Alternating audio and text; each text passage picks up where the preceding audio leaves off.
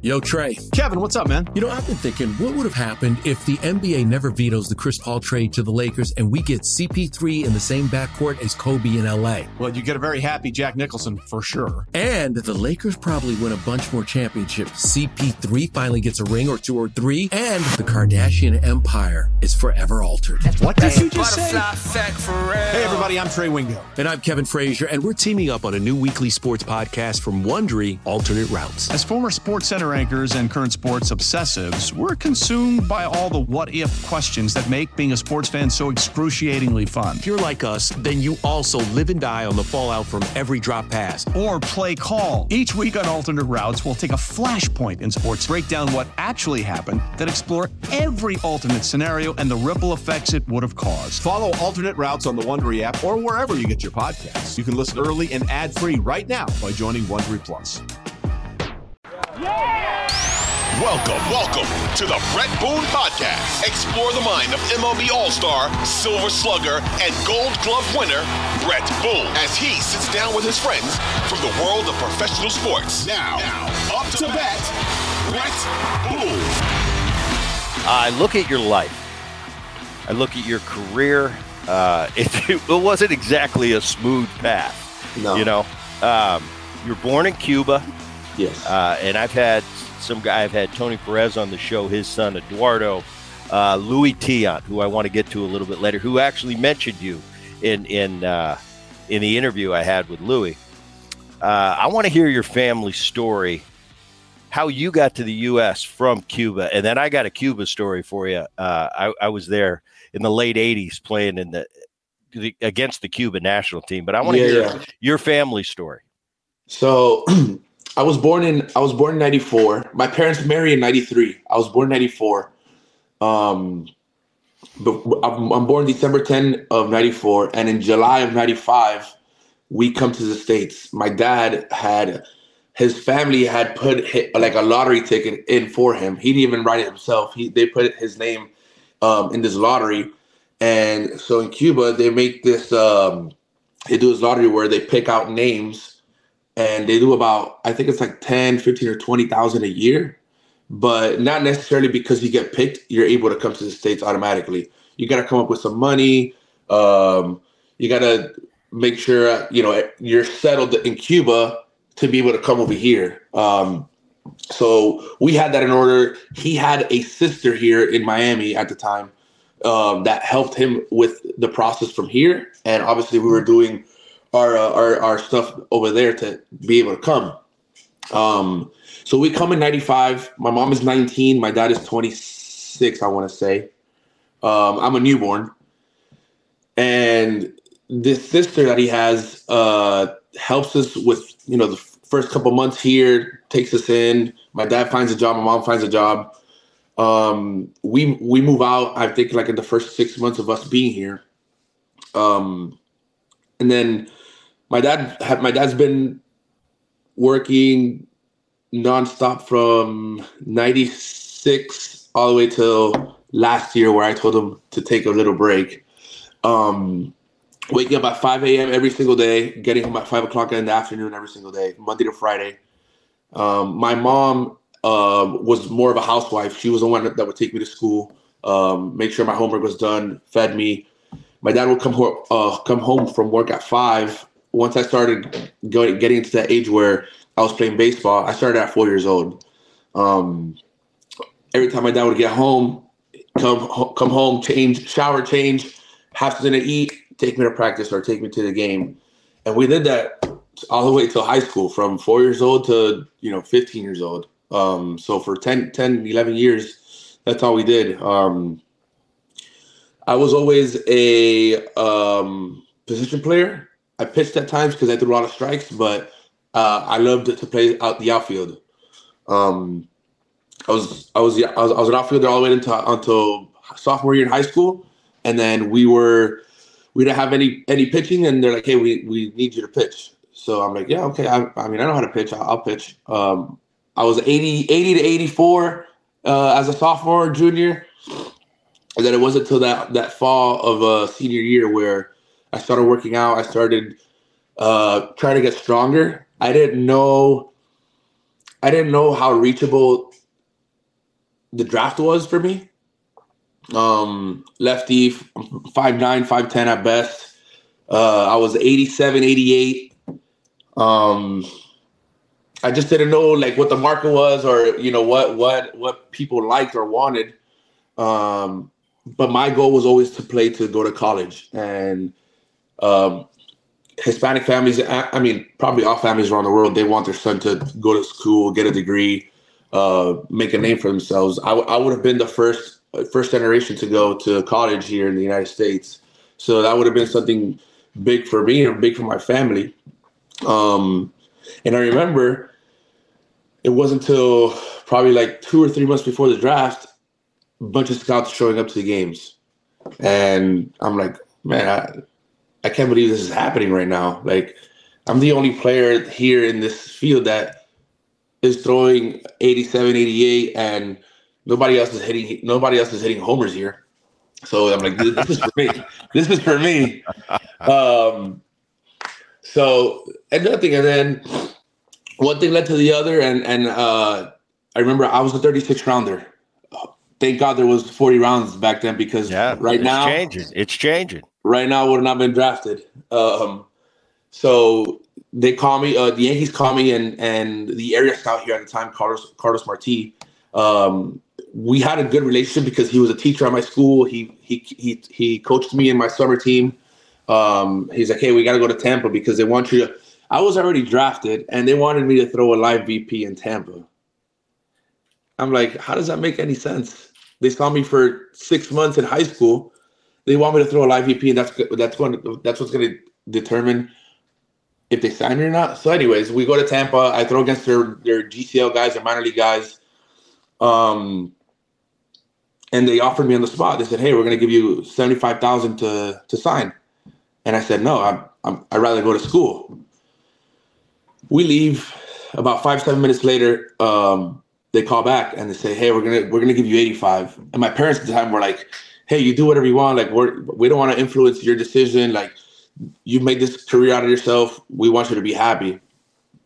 And once they said that, I'm like, "Yeah, I'm gonna sign. I'm I'm I'm not going to school. I'll take the 85k." Um, and it was it was you know obviously a, a tough tough minor league career for me, but it worked out. Yeah, and and the thing about it is, and people, you know, I, I look at the game today, and and I think it's great. I think a lot of this the strides that not only the big league level is making, but the minor league level, I I appreciate all that. but when I was back, I was in the minor leagues in in uh, 1990. I signed, and man, I went to A ball, and it was like I'm here for one reason to get to double A and to get out of double A. And, and in A ball, you know, it's the Carolina League. And back then it was, you know, it was you make 750 mm. a month and you find your own housing. It wasn't like we have today. I walk into the minor league locker rooms today. I'm like, do you have any clue what it was like when I was playing in the minor leagues? But back then I didn't care. It's like I'm getting an opportunity to live my dream. Yep. And the only way I get out of this this A ball park with the with the, you know a, a locker, rinky dink locker in the corner and leaking pipes is I play really good. And, and then when I got to the big leagues and after you know I had a, some time in the big leagues, I look back at those minor league days and with with fondness. I thought, yeah, we struggled, but we were all in it together. We didn't care. We were all about the winning games and playing well. Yeah. And it, it and it wasn't a big deal. Money wasn't a big issue. It's like we, you know, I'd I'd get my rent aside, I'd pay the rent, had a few bucks here, and you find a way to get by. But it ain't about that because Yeah. you I can't wait to get to the ballpark to hit early and, and get the hell out of A ball, get to double A, and then get to triple A, then get to the big leagues. So it was all it was. I didn't look at it as poor me. I'm a minor leaguer. I need, you know, I need this all this nice stuff. It's like no, I was hungry. And, and it made me appreciate the big leagues once I got to the big leagues. I don't know. It's a little bit different. I think it's good to give the minor league guys a better environment, better equipment, better fields to play on. I'm all for that. Yeah. But when I hear guys, oh, we need this or we need that, I laugh. I have got a son that's in the minor leagues. And I, if he starts in on that, I said, "Listen, buddy, you don't add a nickel to the bottom line. Nobody, nobody comes to the stadium to watch you play. You get an opportunity to chase your dream." And I and I laugh about it. But those those stories, and uh, so your parents are from Cu- Cuba. Baseball's huge in Cuba. I was in Cuba. Huge, huge. I go there in 1989. It wasn't the Olympics. It was like the Pan Am Games or something. We fly into Cuba, and back then, you couldn't go to Cuba. You weren't allowed unless you know it was a special thing, and it was you know the USA team playing the Cuban national team. By the way, we got whooped three games. It was like men playing with boys.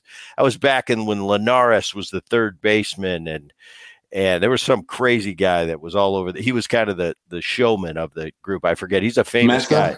Yeah, yeah, yeah. He had the he had the high socks, and he was kind of the he was kind of like why people came there. He entertained everybody. Yeah. But uh, we went in there, you know, kind of cocky, thought we were going to whoop up. I mean, we got drubbed all three games. I don't even think Castro. No kept hearing Castro's coming to the game. And I think they were whooping us so bad. I don't know if he ever showed up, but uh, it was an interesting time. And I'm, I know your dad before he came out here. Your your parents, uh, I was befriended by a Cuban, two Cuban guys, spoke great English, came up to us. You know, we got our USA gear. We're walking around Havana, and we were befriended by these two guys and said, "Hey, we we'll take you around. We'll show you the sights. We'll take care of you." And they did. They got us some cigars and took us to some to some cool places. And at the end of every night, you know, that we'd go back to our hotel and we'd shake hands, say, Hey, see you tomorrow. We'll meet here. We'll go here. They're going to show us the sights. So, so one night the guy comes to me and he says, uh, Hey, Booney, can I get 10 bucks or, or you know, I want to go to the discotheque. And I said, Of course, these guys have been great for us. I hand him a $10 bill, American. I turn around on the ground, police tackled him, paddy wagon to jail for taking money from me. That when it got real for me.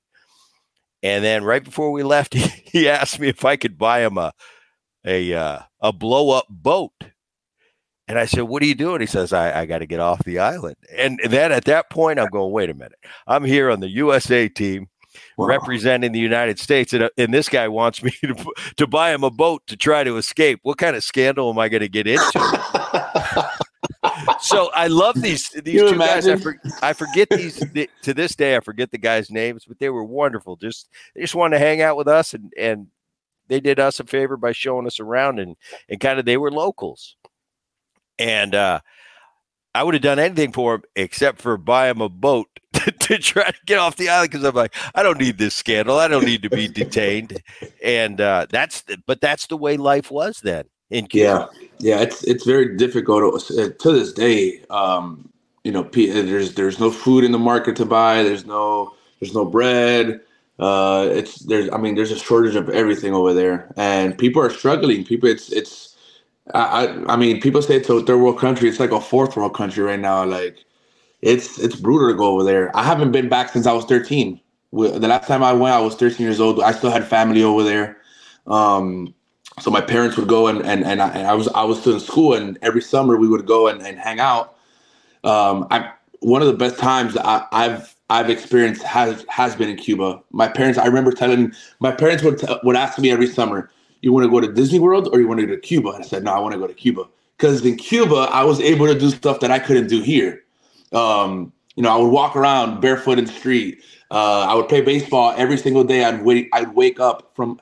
I would. I would wake up from my bed, go out to the middle of the street, and play baseball. Um, when it rained, I was able to get in the in all uh, in uh, in all the puddles, jump splash in all the puddles, and I I just felt like one of them when I was there, and it was so cool for them to just bring me in. Like you said, they brought me in. Um, they loved me. They we, we played every single day I was there, and and as a little kid, you don't really know what else is going on around you, you know. So I was just I was just enjoying that moment. That's pretty cool. Uh, okay, Louis Tiant. You know, you you have a very unique uh, windup. It's come to it's become quite the craze in the last two or three years. You're just different. I'll tell you, as a hitter, you drive me crazy because I'm like, come on, just deliver the ball. I get it. I get it. I get it. Uh, Louis, did you have a chance to meet Louis? I think he he said to me, I got a chance to meet Nestor. Yes, we met uh, at Boston in our in our clubhouse in Yankee clubhouse.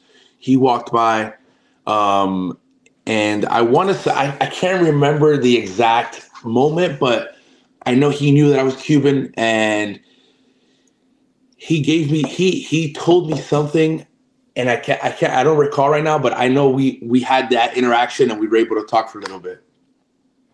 Um, I it, this is this is weird. Aaron's dad, my dad, Bob Boone. I had dinner with him last night. I told him I said we're having Nestor Cortes on. He goes, "Oh, really?" He goes, "You know what?" He goes, "I would have really liked to catch a guy like him. It seemed like it would be a lot of fun." So he he wanted me to pass that on to you. My mom was there, and she goes, "Yeah, I really like Nestor. I don't know if you you remember my mom, Aaron's mom."